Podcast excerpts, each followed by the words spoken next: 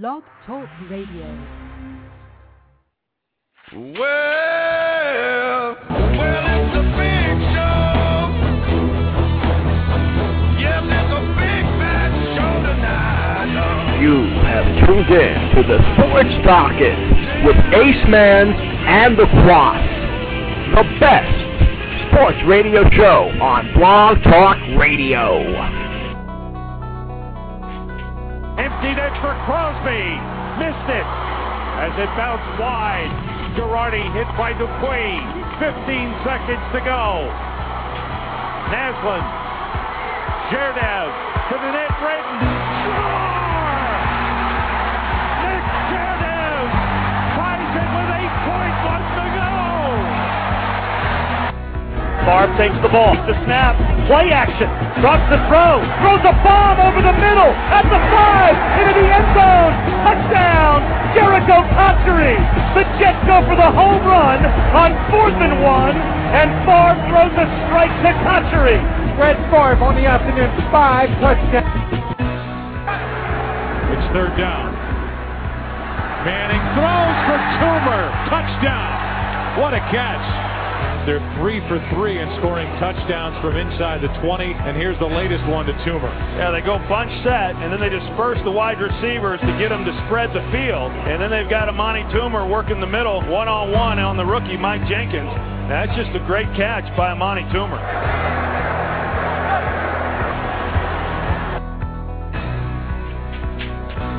Live from Lynbrook and Brooklyn, New York, this is the Sports Docket Radio Show with Ace Man and the Quas on Blog Talk Radio. And welcome to the Sports Docket right here on Blog Talk Radio for this Thursday night, February nineteenth, two thousand nine. I want to thank everyone for tuning in once again. I'm Ethan Quasman, currently uh, co-host, Ace Man, a k a. Stephen Ackerman, uh, currently not on the air. Uh, Ackerman usually... Uh, When he's not doing sports docket shows, is bowling. He's an avid he's an avid bowler these days. Uh, he's been part of uh, Lynbrook, as you heard in our intro, of the Lynbrook bowling team uh, that actually made it to the county finals for the first time in a long in forty years. He said last time, so congratulations to them. He's probably bowling. He's out. He's going to be bowling late tonight uh, in Lynbrook from eleven to four a.m. I guess that's one of these late nighters. Uh, the bowling alley, and uh, it's kind of hard to do radio show with uh, bowling at the same time. You kind of need some good coordination there, and also kind of loud with the bowling alley in the background. Uh, but regardless of that, we do have uh, another Steve as a guest coming on, Steve Grill from uh, another popular show right here on Blog Talk Radio on Hockey Night on Long Island. Uh, he'll be joining us at nine thirty to talk about the Islanders, uh, the last-place team in the world right now. Uh, but they have high hopes for the future, and we'll discuss that with Grill when he comes on at uh, nine thirty. Uh, you can check out Hockey Night on Long Island right here on Blog Talk Radio. It's at blogtalkradio.com slash H N L I, I believe. Um I'll double-check. Uh, no, it's not that. I, th- I think it's blogtalkradio dot com for Hockey Night on Long Island. So check it out. I, when he'll come on, he'll let me know the exact link. I've tuned into their shows a lot. They usually broadcast on Saturday afternoon. Yeah, it's blogtalkradio dot com slash Hockey Night on Long Island. Just spell it all out. And they're right here on Blog Talk Radio. Uh, it's going to be kind of hard competing right now because we're actually competing with uh, the uh, Jonas Brothers. Uh, uh, Jonas Brothers' mother, who's on another radio show. So I guess all the girls are tuned into that because there's going to be a shout-out from the Jonas Brothers. But uh, that's not Sports Doctor. That's another radio show that we're competing with right now on Blog Talk Radio. The number to call in, if you want to share your sports comments on the air, is one six four six, four seven eight, five one one eight, and if you want to, uh, you can also call in when Steve Grill comes on at nine thirty, and you can also talk with us uh, through the uh, chat room. Uh, a couple people in there, well, actually one person, but the, usually get it filled up during the show. It's over at our chat room, uh, blog talk radio dot com slash docket. If you're on Facebook right now, you can also listen to us live through Facebook. If some of you are, that's over at tiny U R L dot com slash docket two. So you can check us out over there. And you can also chat with me during the program at Go Talk to uh, Quas. Go Talk to Quas over at A I M. You can share your comments that, that way as well. Um, and hopefully we'll get you on through the program. Uh, well, so this, you had your uh, nice um, President's Day weekend coming into this week. Uh, you had, uh, and then coming up on Friday, uh, I mean coming up this weekend, you have your Oscars weekend, and the weekend following that, um, you have, well actually last weekend you had also your uh, N B A All-Star Game weekend. The N B A All-Star uh, Game weekend usually follows the N H L All-Star Game weekend. Um, the East has surprised the West, the N H L. That wasn't really the case in the N B A, as the uh, Western Conference showed why they are the dominant conference and destroyed the the Eastern Conference. But the N H L, surprised win by the East uh, in the uh, All-Star Game. Didn't have didn't expect that.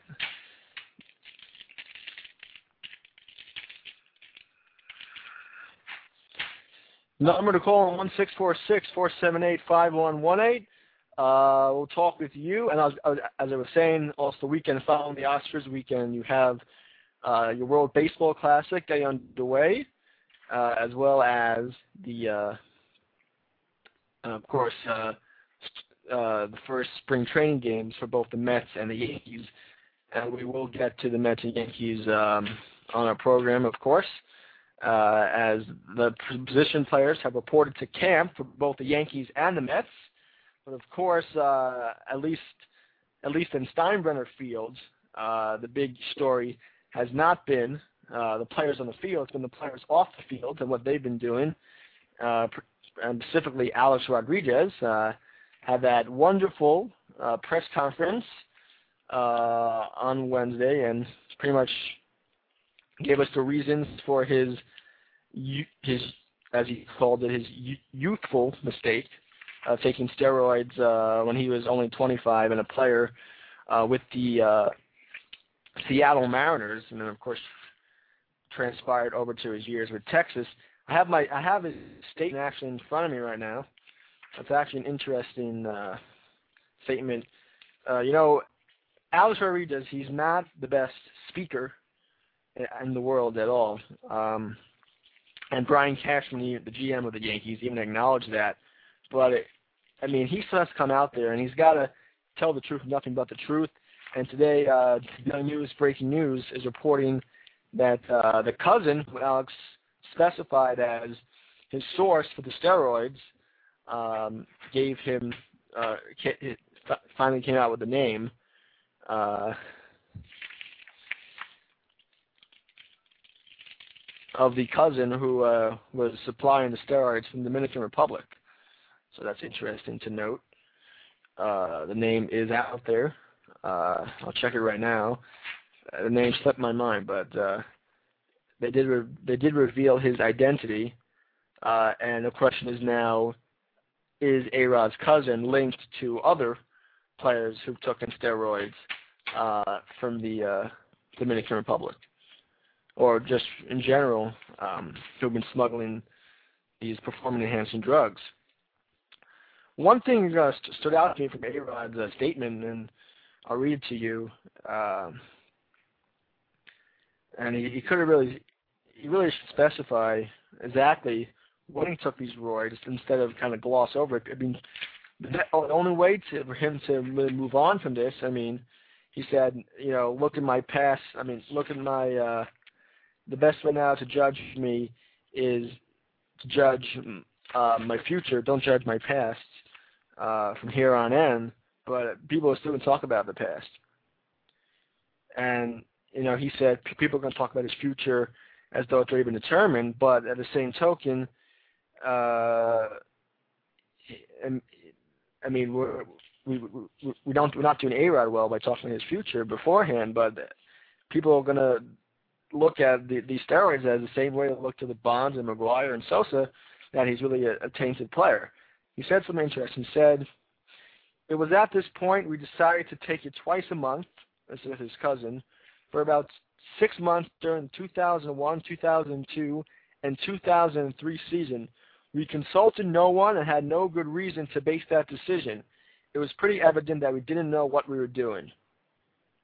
Uh, you know, I mean, all these all these steroid experts have been coming on throughout the week saying, yeah, they knew what they were doing. I agree. I mean, A-Rod Alves, I mean, maybe didn't know uh, about injecting steroids and how that worked, how that whole thing worked, but they knew they were doing something that was not really, was not encouraged by baseball, at least. We can say that. They knew that they knew, I mean, I mean, he said over and over and over again, you know, it's a mistake. I admit my mistakes, uh, and uh, a stupid mistake. I'm not going to, I apologize for teammates, baseball fans everywhere. But at the same time, you can't go out there and say that we didn't know what we were doing. Maybe you didn't, maybe you don't, maybe you said we weren't sure about everything about these steroids, but they knew exactly what they were getting themselves into. They knew, they knew the, uh, I mean, what this drug was designed to do.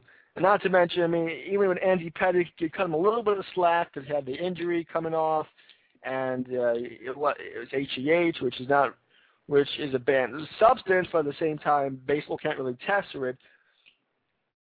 But I mean, A-Rod, and then then, then he goes on to say why he stopped taking the substance. Well, it's good you st- stopped taking the substance. He had a serious neck injury after the after he took the substance, and that's why he stopped taking it.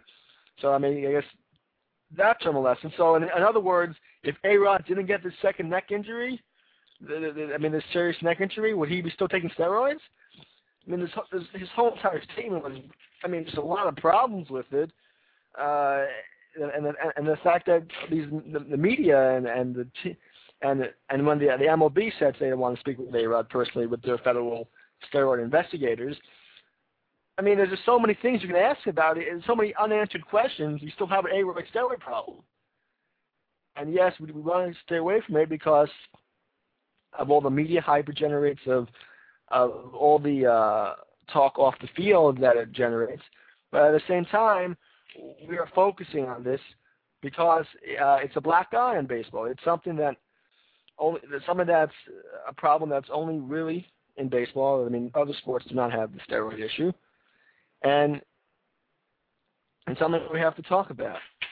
But, uh, you know, I want to hear your thoughts on uh, this steroid scandal. Uh, I mean, what, you know, my my personally, I mean, if I if if A-Rod was going to the Hall of Fame today, you know, I would take those three years, two thousand one, two thousand three, and I would just take the numbers off and then see how many home runs, how many R B Is he has, what's his average home run R B I t- total? And I, I guarantee you it's, it's still going to look pretty good. I mean, his the, the years when he had fifty-seven home runs uh, with the Texas Rangers, that's not part of that span. Uh, they can double-check that, but I, mean, I, don't ha- I don't have the stats in front of me. But I'm pretty sure that A-Rod would still have at least four hundred fifty home runs without those three seasons uh, and would still have over uh, one thousand R B Is. Uh, still have a pretty good O P S, a pretty good uh, batting average. Uh, I mean, he's still a Hall of Famer in my mind, uh, regardless of this. I mean, it wasn't like the Bonds situation where it was clear when Bonds hit those seventy-two bombs, yeah, he was he was on the juice. Uh, so, but I'm glad A-Rod has, uh, you know, pretty much said he's a changed man. He's, he's been taking urine tests consistent with the M L B and blood tests. Uh, for the W B C, he's playing for the U S A, which uh, starts up two weeks from now. And uh, he took the test part of the physical, and he'll take another blood test next week. So that's good that he's uh, following up here and that he won't, that he's showing that he's, as everyone else has to show, instead of instead of continuing to, to deny it, that the baseball is going to change from this, and that this won't this won't put a even a bigger damper on the game that it already has, uh, that's just, I mean, I, I think A-Rod still has a lot of questions to answer, despite the fact that the name of his cousin was revealed today. Uh, I still think a lot more information is going to come out of this, and it won't just be from Jose Canseco's uh, book, Vindicated, which uh, which was the first hint that A-Rod actually did take the steroids, and Canseco even said that he trained him in steroids, and who's going to believe Canseco and what he had to say? But um, still, at the same time, this definitely is definitely is going to be ongoing, and it's going to be it's going to be on it's going to be on Yankee fans' minds, it's going to be on baseball fans' minds. When A-Rod goes in opposing ballparks, he's he's not going to get the reception he's got over the last couple of years. It's going to be a much different feel for A-Rod, and it's not just going to be not hitting in the, in the clutch anymore. It's going to be also whether he's um, you know fulfilling his contract, uh, whether uh, he's hitting some home runs that he normally wouldn't have hit in the past. Um, or something, whether whether his, you know, his work ethic is, is the same as before. So there's a lot of issues going to come up with Alex Rodriguez. You want to call in? The number is one six four six, four seven eight, five one one eight. We're going to be talking hockey at nine thirty. Uh, it's about fifteen minutes from now. We're going to be talking with Steve Grill, host of the Hockey Night on Long Island program. We're going to be getting into the Islanders, uh, who are playing the Hurricanes right now, and that game uh, is ongoing. Uh, the Islanders hoping to bounce back from uh, – they've been actually doing pretty well at home of late, uh, and they're trying to bounce back from that three one loss to Rangers. I mean it, you know, I'm sure we have some Islanders fans tuning in, but if the Rangers would have lost to the Islanders uh, by any score in, in, in, the, in the last game, I think Tom Redding would have been gone. Uh, and, uh, and the Islanders are losing again, big big time. Uh, six forty-one to go in the third period. It's six to two Carolina, and that's at uh, Nassau Coliseum. So uh, the Islanders are. Uh, Maybe face another loss. Uh, the end of the second period in Tampa Bay, the New Jersey Devils are actually losing. That's a surprise, losing two to one to the Lightning. The Devils are trying to um, uh, get back on track here after a loss uh, after the All-Star break. So number once again, one six four six four seven eight five one one eight. We'll take a quick break. Uh, we'll talk. Um, some Mets, the position players reporting to Tradition Field, Carlos Beltran with some remarks about Cole Hamels, and we'll also get a little more into the Yankees here, and then we'll uh, have Steve Grill coming up at nine thirty on the Sports Docket with DeCloss. What will recording your next project at Ground Crew Studios do for you? Your teeth will sparkle and your car will shine. The new Hattie in accounting will take you out to dine. You'll never have to diet or exercise. You'll make big bucks and have smaller thighs. Get relief from the bloating of gas. Cut. Uh, prices, it goes together. Yes, it and, goes together. Yeah. Let's try it again. How many crystals am I going to get? Five. How many sides can I pick from? Five. Plus a drink and it only costs me? Five. That's what I like. The Speed Hit Show Pinks All Out is coming to Atlanta Dragway Saturday, May tenth. Let's get it on! Do you love your mattress? Love a good night's sleep?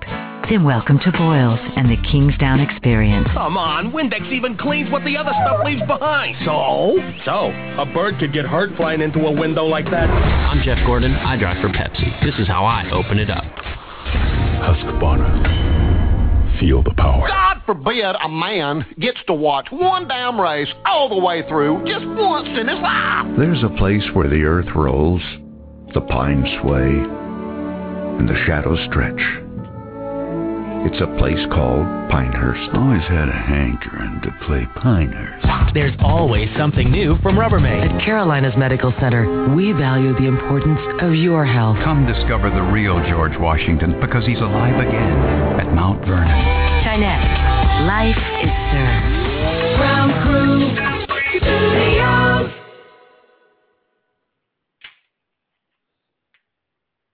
Live from Lynbrook, New York, this is the Sports Docket Radio Show with Ace Man and the Quass on Blog Talk Radio.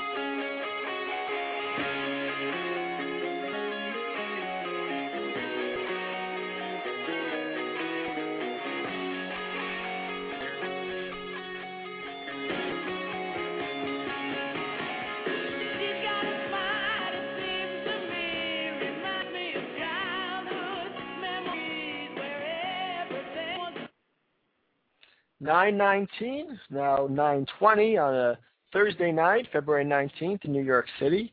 Sports Doc with the Quas. Eastman currently not with me. As I said earlier in the show, he is out bowling in Lynbrook uh, till four a.m. as one of those all-nighter activities. So uh, good luck to him. Uh, Eastman, of course, part of the Lynbrook bowling team, which uh, made counties for the first time in four years this year. So congratulations. A number to call in, one six four six, four seven eight, five one one eight. You can also aim me during the show at Go Talk to Quas, and uh, we'll put your comment on the air through there. Uh, we have Steve Grill, Hockey Night on Long Island, joining us in ten minutes from now uh, to talk about uh, the Islanders' hot prospects and also about uh, the Islanders, I guess, their their objective for the rest of this season and uh, moving forward in their organization. Uh, the, let's just uh, get into the Mets here for a little bit. Uh, of course, uh, uh, on two days two days ago, the position players reported to camp uh, after the pitching and catchers have reported. And um, the big uh, the big issue, of course, uh, going into Mets camp was nothing related to steroids, although a lot of the players were asked about steroids. The big issue, I think, with the Mets is their fifth uh, fifth spot in the rotation. You got about ten candidates for that spot. Uh, you have Tim, excuse me, you have Tim Redding, uh, who's going to be competing. Uh, he was actually the Nationals ace from last year. You've got uh, Lovan Hernandez, who um, El Duque, his half brother, recommended for the for the job. You have John Neese, uh, the young kid uh, in, the, in the minors. And I guess you could also throw in, oh, yeah, Freddie Garcia. Uh, so you have five guys competing for that spot. Uh, the early favorite probably is Garcia, even without any of the pitchers uh, thrown off the mound. But, uh, of course, as we've seen from the last couple of spring trainings, you have to play on the field before someone wins the job. I think it'll be a fun race, though. I mean, the Mets never had these many guys competing for one spot. Um, and I think out of those four guys, the Mets will only have room for one of them uh, on their on their forty-man roster. The other guys are going to be probably sent into the minor leagues or just going to be waived and see if another team picks them up. But um, the Mets have a lot of – that's really the one big position that you're going to be watching. I mean, you'll be watching for some bullpen spots. I mean, uh, I mean, the only guarantees really in that bullpen are probably Pedro Feliciano, J J. Putz, and K-Rod, and Joe Smith. Uh, actually, Joe Smith is gone. Excuse me, Joe Smith is not. Joe Smith is in Seattle, I believe. I'll double check that. But uh, you got Putz, and you got K-Rod, uh, not A-Rod, K-Rod, as your uh, eighth and ninth guy uh, in the rotation there. And. Uh, And that's, uh, I just want to give a shout out to uh, Pastor Pat in our chat room. He always uh, provides a lot of uh, fun jokes during our sports talking programs. Um, yeah, as I was saying, uh, that's going to be the big competition uh, for the fifth for the fifth starter spot uh, in that rotation. Uh, it's going to it's going to be interesting to see what happens, uh, who eventually gets that job. Uh, Garcia. Now, who's been kind of a, a traveling veteran the last couple of years, uh, if that one big year he had with Seattle in two thousand one, when he uh, led the league in E R A and uh, innings pitched, hasn't really um, found his groove with any team since then. He's he's gone to the White Sox. He's been with the uh, well, he had a couple of good he had a couple of good uh, uh, seasons with the White Sox. He's also with the um, The Phillies didn't really find his niche over there, uh, and now, of course, he's with the Met, with the Mets and, the, and uh, his big friend of Johan Santana, so that could be uh, a, a big push for him to do well in in, um, in terms of getting that fifth spot of rotation. Other than that, as Aceman said last week, the Mets' starting rotation gives them a chance to win on any given night. I mean, look at it, Santana, and then you've got uh, – I got, you got uh, Mike Pelfrey, you got Oliver Perez, and John Maine, and those guys are eat up a lot of innings, and they're all workhorses, and they don't give you uh, a good chance to win any night. And then from there, you have the fifth starter, who out of the four that are competing for the job, I mean, I'm, I'm not too sure about John Neese. I haven't really seen much of him. He only had a couple of starts last year.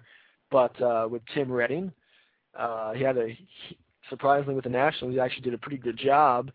He was one of the only pitchers who wasn't uh, who wasn't in double digits in losses. I mean, or double digits in terms of how many losses they had more than wins.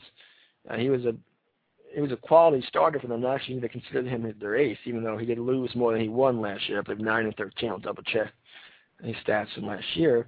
But it was a very interesting uh, season for him, playing on a playing on one of the worst teams in the league. So we won't, we'll get into that later on. But it's going to be a fun ra- fun arms race uh, for that fifth spot. Now to touch on uh, Carlos Beltran's remarks uh, regarding Cole Hamels and the choke artist. Um, You know, it's, it's all part of the fun. I mean, the Mets-Philly rivalry has really blossomed over the last couple of years, especially with the with the teams competing uh, for uh, the playoff spot, um, the playoff spots uh, in the last three years. Uh, I think Mets-Phillies right now is even more hotter than Mets-Braves or anything else, uh, especially the way the Phillies have been overtaking us the last two years uh, when we have collapsed and the Phillies have come out of nowhere. Uh, the last couple of weeks and have taken care of the division. And, of course, ultimate last year when they w- went on to win it all um, in the f- Fall Classic, spelled P H A L uh, for Phillies. And uh, but, but I really think that um, with the way that this – this rivalry is blossoming. I mean, you can you, you can pretty much expect any remarks coming from both sides. I mean, whether it's Cole Hamels talking. I mean, R- R- Reyes said it best. I mean, usually Reyes, um, you know, is, just says one thing, but what Reyes said was pretty clear. He said, in fact, the Phillies worry about themselves. And we worry about the Phillies should start worrying about themselves because we don't worry about them. We worry about ourselves. And we're not, we're not going to focus on what the Phillies are saying. And I think that's a good point. The Mets, especially where the last season have gone, the Mets can't, shouldn't really be smack-talking the Phillies. I mean, K-Rod, who wasn't part of this rivalry at all, was kind of thrown into the mix, and he just said, we're the team to beat, uh, not directing at anybody specifically like Carlos Beltran did. So Jimmy Rollins, we're the team to beat two years ago, I mean last year. So I think really the big – I think if the Mets and Phillies want to continue this rivalry, it's great. I think it's, it's great for both both clubs because uh, it has been – both the Mets and Phillies have not been really good at the same time for a long time. But at the same time, if you want – same time, uh, the, I think the players should should not focus on the rivalry as much as shown on the field and uh, beating the Phillies in games that matter in April. Um as opposed to uh, waiting until September un- until they get the bats going. And that, of course, has not been the case the last couple of seasons. The Mets have not got it going late at all uh, when they when they had to and when they, and when they most needed to uh, get a W in the in the uh, N L East column. So, but again, number one six four six four seven eight five one one eight. We have our feature caller of the night. Uh, from Hockey Night on Long Island. I want to welcome in Mister Steve Grill. What's going on, Steve? I'm doing pretty well. How are you doing today? Uh, great I'm doing good. Out here. Thanks, thanks, man. How you doing? I'm, I'm doing pretty well, you know. It's getting in there halfway, you know, almost the season's uh, coming to an end now. Uh, watching tonight's Islander game and uh, just prepared to move forward, I guess. Yeah, of course, uh, from Hockey Night on Long Island, Steve Grill joining us now. Now, of course, Steve, I'm pretty sure uh, with the way the Islanders have been playing, um, you and Alex have had to find other topics to talk about on Hockey Night on Long Island besides the games. So, I mean, how have you – what has been probably your most popular topics besides the actual uh, losing? I, I, think, I think what we've touched on a lot and what the fans and listeners of our program have wanted to talk about is the future, is the rebuilding. So the first way that we decided to do that was to look forward to the thing most immediately following this season, and that's the two thousand nine N H L entry draft in Montreal. And that's mm-hmm. the pace the Islanders are on right now. They continue this losing. Right now they're in the last place in the entire league. They're ranked thirtieth out of the thirty teams in the league. And it looks like they will be the favorite to uh, get the first overall pick in the draft. And there's a couple of very, very good players this year. The biggest one that uh, we've been talking about every single week now for months is uh, a player by the name of John Tavares. You might have heard of him mm-hmm. already. And uh, the Islander fans just want a player like Tavares. There's also a defenseman called Victor Hedman uh, who's going to be in the draft. So Islander fans know at this point in the season, I mean, you look at games like today, a six two loss to Carolina. That it looks like they will be getting a very high pick in this draft, and that's what you have to look forward to. Now, now he's a defenseman, John Tavares. The Islanders have actually a lot of good defensemen uh, in their in their uh, minors system, and, and the Islanders actually are pretty are pretty stacked with defensemen and centers uh, in their minor leagues. I mean, the Islanders obviously want a top draft pick, but the way the Islanders prospect system, the way their minor league system has gone. Uh, do you think it's necessary that they get this first draft pick? Yeah, I think that this draft pick, if they get Tavares, a player who just recently in the World Junior Championship for Team Canada did a, played a, a great job. Canada won the whole World Junior Championship, I believe. I mean, if you mm-hmm. look at the numbers he's put up in uh, junior hockey, they're just insane. And I think a player like him, he's one of those generational players. He's one of those players that can take a franchise like the New York Islanders and begin to turn it around. What you're saying with the Islanders farm system, of course, in drafts like last year, what they did is, if you remember, they had the fifth overall pick and then traded down twice, first to the seventh pick with Toronto and then mm-hmm. the ninth, I believe, with Nashville. And what that did is it allowed for extra, you know, second, third, fourth round picks and so on in that draft and now in future drafts, including this draft, that they're able to get a lot of quantity, a lot of players in the system. So now throughout the whole Islander system, whether it's at the college level, the junior level, the minor leagues, the A H L, the Islanders have now a lot of good young talent available. And if you look at, for example, the Bridgeport Sound Tigers, the Islanders' A H L affiliate, I mean, they're having a pretty good season. They're now thirty-two and seventeen with the uh, seventy points, third place in their respective division. But um, you look at the Islanders in the future, and it uh, looks pretty good right now. Yeah, I mean, you're saying how t- Tavares is this generational player. Well, Sidney Crosby is also a generational player. He brought the Penguins to uh, uh, this close, um, obviously playing the, the Red Wings, and they were they didn't have much of a chance uh, in that series. But he brought them this close from the ultimate destiny, and now the Penguins are find themselves fourth place in the uh, Atlantic Conference one year later. I mean, when you bring in a generational player, things are not always going to work out right from the right from the get-go. Yeah, I mean, exactly. You brought it up perfectly. You look at the whole league. You look at Pittsburgh. You look at Washington. You look at Phoenix. You look at Chicago. All these teams now are contenders in the Stanley Cup playoffs based on how they built through the draft, and I think the Islanders uh, really need to do that. I think it's also important to note, though, you look at the current roster, there are a lot of good young players on that roster that are definitely going to be core players in the future. You look at a player like Kyle Poso, the Islanders' two thousand six mm-hmm. first-round pick. You look at last year's first-round pick, Josh Bailey. I mean, Sean Bergenheim. You're going to have Rick DiPietro there for a while on the fifteen-year deal. I mean, yeah, there's so many good pieces right now on also the current roster that can be used along with the other players to form what can be a good core uh, in the future. Yeah, you're speaking of all these N C double A products. I mean, what? I mean, Mike Comrie, of course, an everyday player of the Islanders right now. I mean, he's been very streaky this year. What do you think has been the source of his streakiness?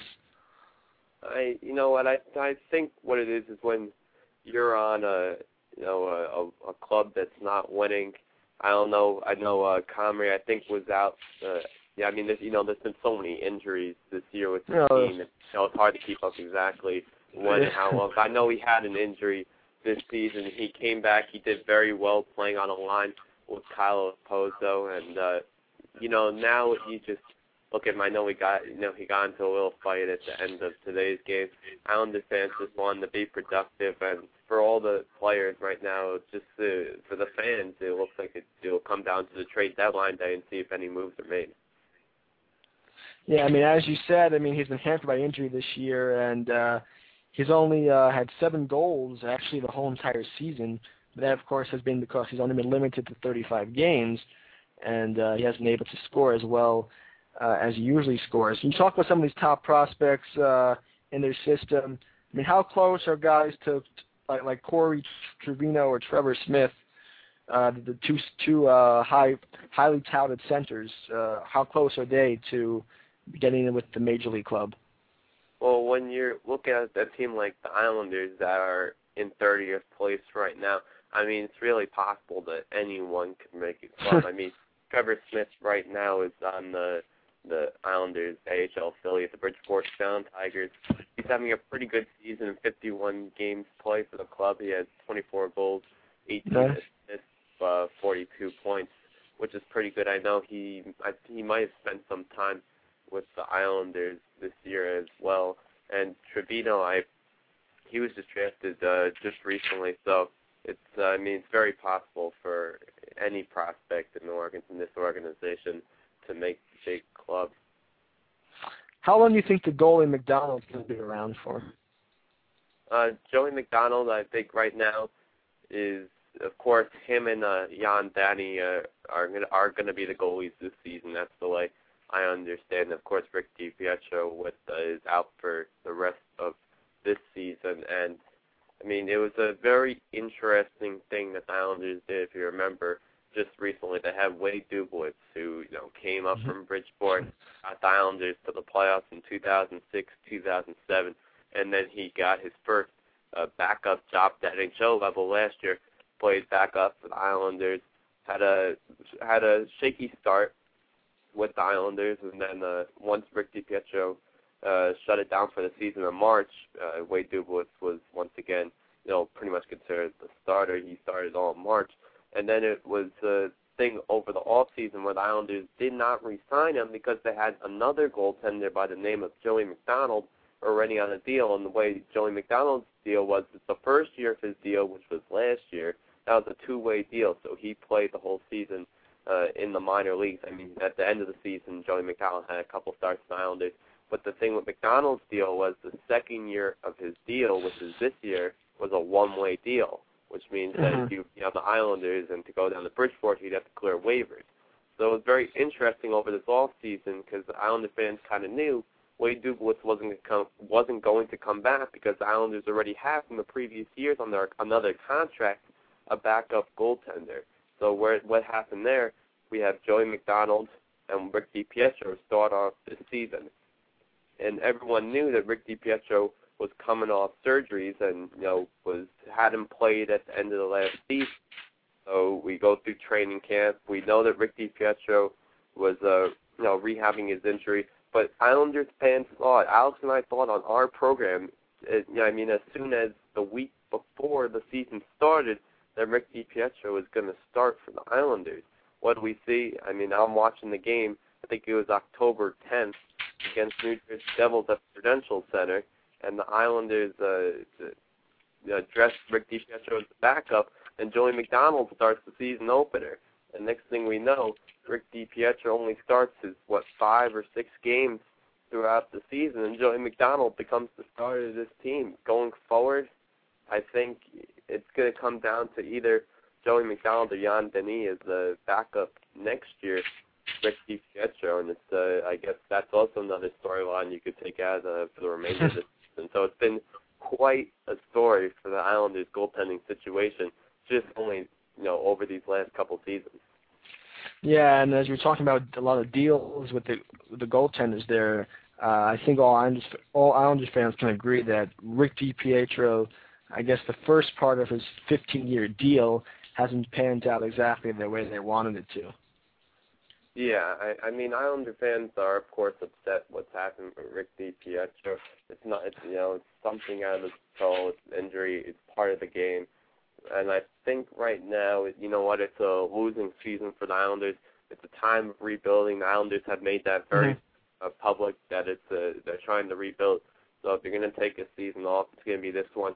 As, as an Islander fan right now, all I want is Rick DiPietro to be healthy come uh, training camp uh, next September. And hopefully if the Islanders uh, can get someone out of uh, this year's uh, entry draft, they can start uh, we can start seeing this rebuilding uh, progress. You think uh, Miroslav Satan is part of this rebuilding process? Uh, you know what? Miroslav Satan, of course, uh, before the season, played the last three seasons with the Islanders. Uh, it was a, uh, at the beginning of that mm-hmm. signing, and when Islanders had a previous originally signed him, I thought it would be a good signing. I thought he really helped the team. I mean, of course, he, he had a, you know, he had a, two good seasons, and then last year, I mean, it just I was getting the feeling he Islanders weren't going to re-sign him. Uh, yeah, of course, at the trade deadline last year, he couldn't be traded because he had no trade clause. He would have had to waive that. He stayed on the club the rest of the year, and then July first come uh, uh, free agent, uh, the free agent beginning of this past summer. He signed at the Pittsburgh Penguins. I think it was a mm-hmm. one-year deal. And uh, I guess looking forward, I he's in the bad luck the charm of the Penguins. I don't see the Islanders, that's right, I don't, I don't see the Islanders re-signing him, but I'm telling you, it will be interesting to see what uh, happens to Pittsburgh uh, come down the stretch now, because this whole N H L, if you look at it, it's uh, going to be a great playoff race. Oh, no question about it, and speaking of the playoff race, one team that has really soared is a team I root for, and I think your co-host has covered them uh, a couple times, and that is the New Jersey Devils. Uh The team that right now has soared into first place. I mean, the, you still got the Flyers and the Rangers still close behind, uh, still in striking distance, but the Rangers really fell off the map uh, since the All-Star break.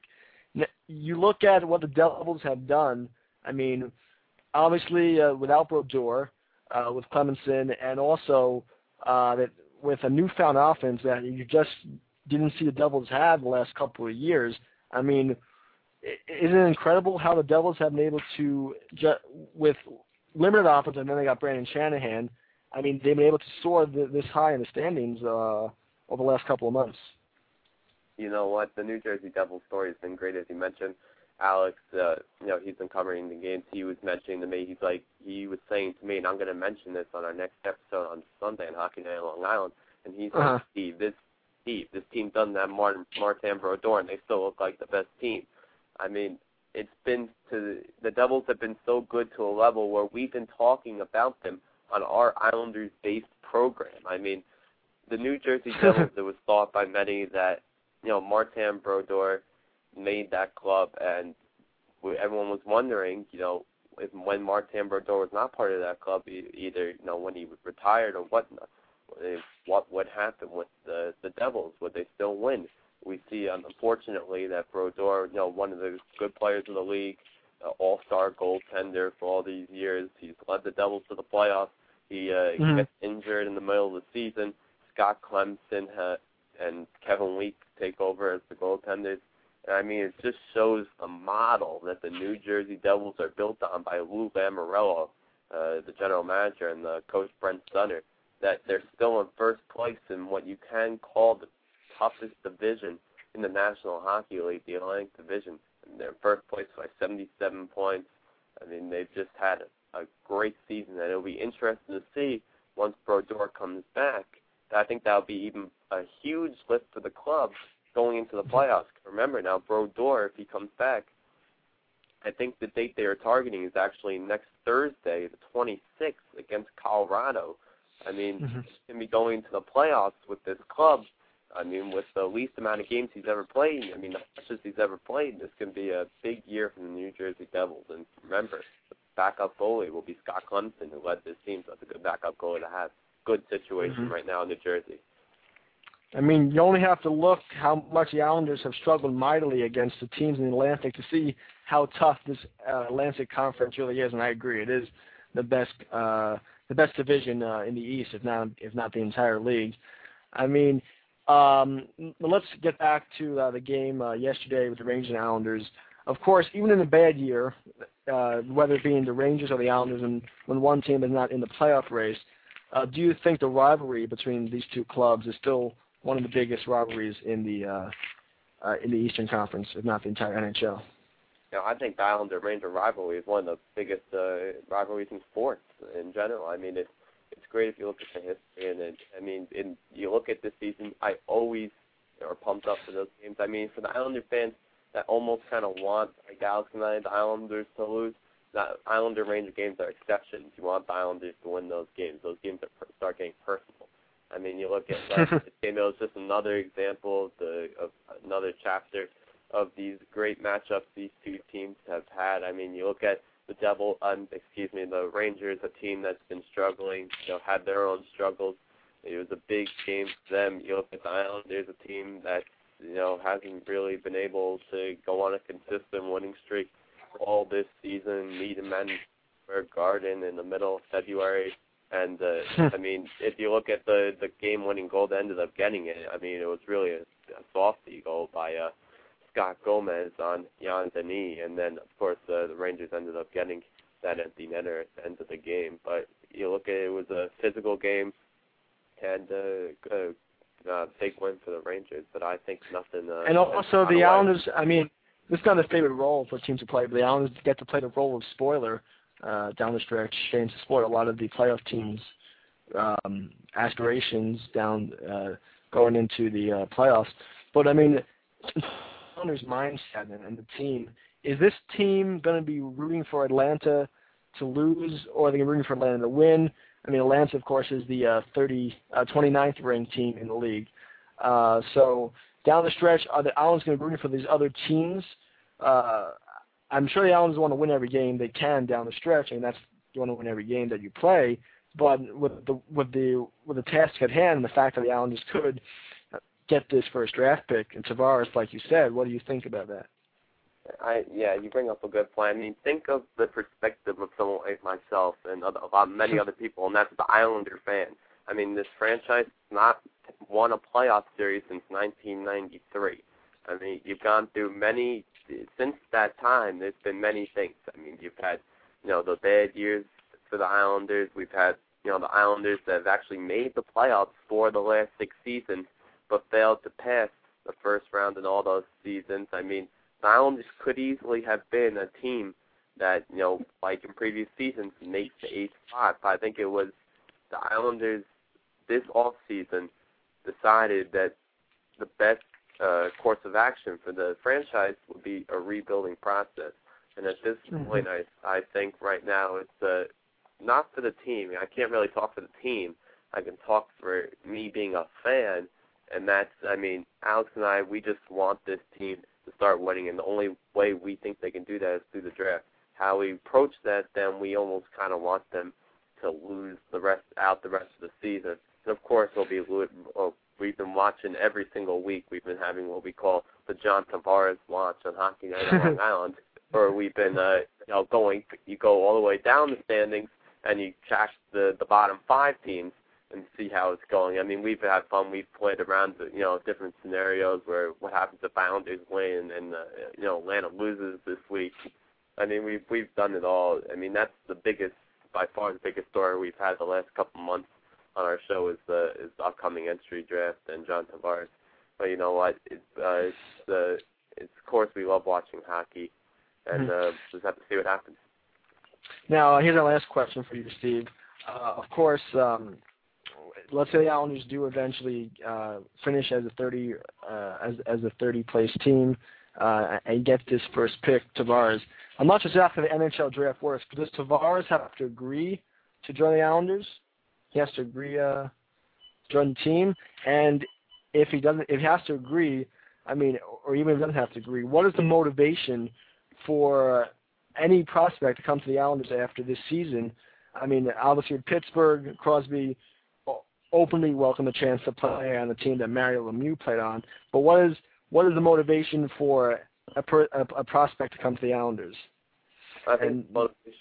Oh, sorry. You go ahead.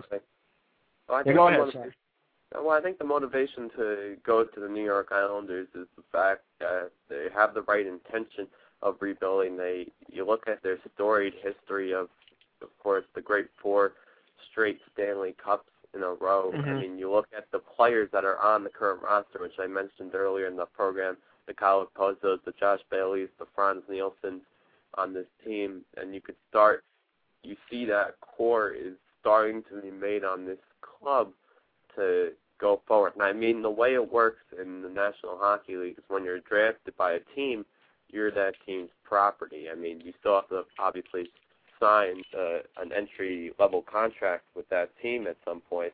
And I'm not quite sure, you know, all the nitpicky rules that are involved in this. I know Alex on our blog, hockey night on long island dot com, wrote a whole editorial a couple weeks ago about mm-hmm. it was almost a reaction to uh, a Toronto columnist who was saying that, you know, Tavares shouldn't go to the New York Islanders, and Alex took a lot of offense to that, you know, based on you should, you know, you should, you have to play, you should play for who you get drafted for. It's an honor to play in the National Hockey League. It's a, it's, it's a great piece that's up on our website. All right, great. Uh, once again, Steve, I wish the best of luck to you. I mean, I, I'm not sure whether, whether to tell you to help the Islanders win or lose down the stretch, but I uh, hope they win something, whether it be a draft pick or uh, uh, place in the standings uh, down the stretch.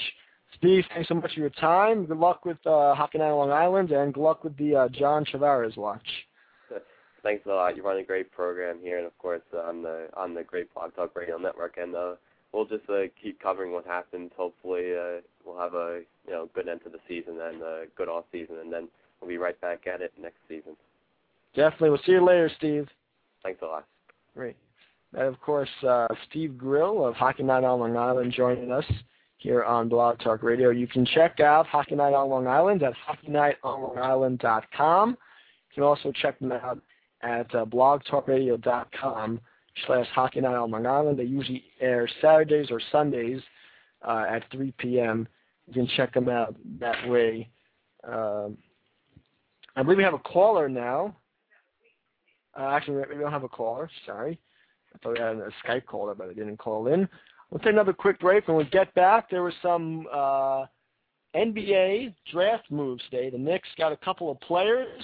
We'll get to that, and uh, we'll update you on the hockey. And we got a little some N F L. Remember that sport? A couple of N F L tidbits to cover uh, before we close out here on the fifty-six Sports Docket. You're talking with the Quas. We'll be right back after this.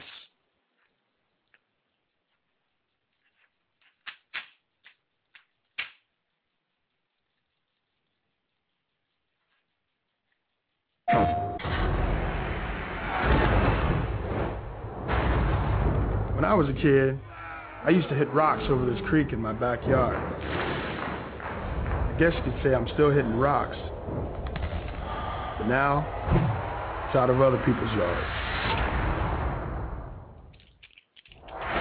There are many roads to the show. What'll yours be? M L B oh eight The Show. Nothing gets you closer. Rated E for everyone. Only on PlayStation. Hello, Mets fans. You're looking for a show that covers the Mets inside and out, and there's a show for you. The seven Train to Shane Mets Radio Show on Blog Talk Radio. Join Matt, Greg, Mike, and special guests all season long with inside analysis on games, news, rumors, the minor leagues, and more. Voice your opinion or ask a question by calling into the show. For up to the latest Mets news, rumors, opinions, and show schedules, visit our website at w w w dot seven train to shade dot blogspot dot com. For Mets fans, by Mets fans, it's the seven Train to Shade Mets Radio Show. Now back to the sports doc. He popped him up. He's going to get it. Rochus down from third. Rochus makes the catch. Ball game over. A perfect game. A perfect game for David Cone. There is Deal. Fastball hit in the air to left field. That's deep. That goes Chavez back near the wall. Leaping, and he made the catch. He took a home run away from Rowland. Trying to get back to first Edmund. He's doubled off, and the inning is over. Broken back foul ball off the right side, and the barrel of the bat came out to Clemens, and he picks it up and throws it back. And Piazza's walking out toward the mound, and now the home plate umpire Charlie Rutherford gets in between them. Piazza points to himself, and so does Clemens. In the air to deep right field. That ball headed toward the wall. That ball is out of here! Out of here! A game-winning grand slam home run off the bat of Robin Baker. Drive in the air. here to center field. Timo Perez jumps in the air, waiting for it to come down, makes the catch, and the New York Mets are the two thousand National League champions. Giambi on his way to third, and they're going to wave him around. The throw misses a cutoff man, shoved into the plate, out of the plate. Derek Jeter with one of the most unbelievable plays you will ever see by a shortstop. And the oh one swung on, head in the air to deep center. Birdie back, away back. He's there. He makes the catch. Ball game over. World Series over. Yankees win. The Yankees win. It's Aaron Boone to lead off. His first at-bat of the game. There's a fly ball deep to left. It's on its way. There it goes. And the Yankees are going to the World Series. Aaron Boone has hit a home run. By the net. Swings it in front. He got it. Metal. Metal. Metal. Defend Metal. And the Rangers have one more hill to climb, baby. But it's moved and Toomer. The Rangers are headed to the final. Once again, it'll be a three two. The stretch and pitch swung on and popped up again off third. Hayes has room. Hayes makes a catch. Yankees win. The Yankees win. The New York Yankees have won the nineteen ninety-six World Series. There's a snap. There's a kick. It is up. It is no good. Norwood missed. Four seconds left. The Giants have won Super Bowl twenty-five. And McTavish with one and six-tenths seconds. Puck is dropped. McTavish controls. And it's all over. The New York Rangers have won the Stanley Cup. Something that most people did not think they would hear in their lifetime. Sports Heaven with Mark and Evan. Your source for all New York sports. Welcome back to the Sports Docket, uh, nine fifty-six uh, on a Thursday night in New York City with the Quas. Uh, just to acknowledge, before we close out here, a couple of big things that happened today. Uh, a couple of trades before the deadline. The Knicks got uh, guard Larry Hughes from the Chicago Bulls. Uh, wasn't really a big deal. Uh, the Knicks were rumored to be trading for Amari Stoudemire, um, Amari Stoudemire, but he's staying put in Phoenix. Uh, with this deal, the Knicks did pick up uh, just Larry Hughes, and they, they gave away Jerome James, Tim Thomas, and Anthony Robertson. No big loss there. None of those guys really had any considerable playing time in any game uh, with the Knicks uh, this year. So uh, Larry Hughes is actually a pretty big star, but he was struggling with the Bulls. And uh, they decided to go in a different direction with Kurt Heinrich uh, being the starter there. And also, Knicks did pick up uh, Wilcox uh, from the Oklahoma City Thunder, the team they moved over from Seattle. Uh, they swapped Malik Rose for Chris Wilcox, another minor trade. So Walsh making a couple of uh, house-cleaning deals here to get rid of some big contracts. Uh, Wilcox earns one million dollars less than Rose. So uh, I would say the Knicks – you probably really can't uh, hammer Walsh for any of these deals that were made. Uh, the Nets did not trade Vince Carter like was thought to be done. Uh, the Nets kept Vince Carter for the rest of the season, and I think it's a good deal. The Nets have been playing lately. The New Jersey needs Vince Carter in that lineup every night. Uh, I mean, Jason Kidd embarrassed them last night uh, as Dallas roughed up the Nets. The Nets teams lose. That's good for Knicks fans, but for the New Jersey Nets, Uh, who are competing with the Knicks for that, for that uh, eighth spot, uh, they really got to get back on track, or else that team is going to miss the playoffs for the second straight year, and that is uncommon in New Jersey. And last in the news, what else is new? Uh, former Met Tom Glavine has signed with the Atlanta Braves. Now, I guess what ends on that note, he's re-signed a one-year deal. He's uber forty years old. He's old, but he's going to be playing for one more season. We're going to close out our show now. Uh, I hope this applies to the Islanders and they get lucky and get John Tavares. We'll close out with the song Lucky by uh, J- uh, Jason Mraz. And uh, we'll see everybody uh, on Sunday night at nine p.m. with the Ace Man, who won't be bowling on the Sports Dock. We'll see you then. Good night.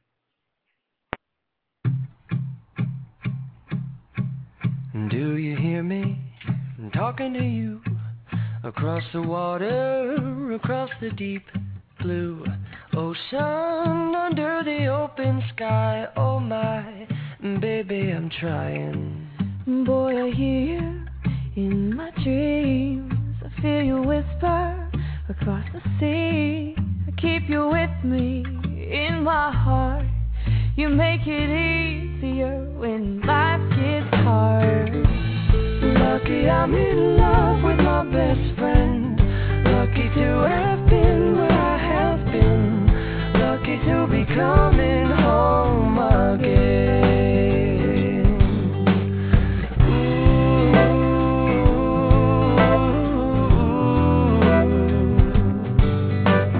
They don't know, they don't know how long it takes waiting for a love like this.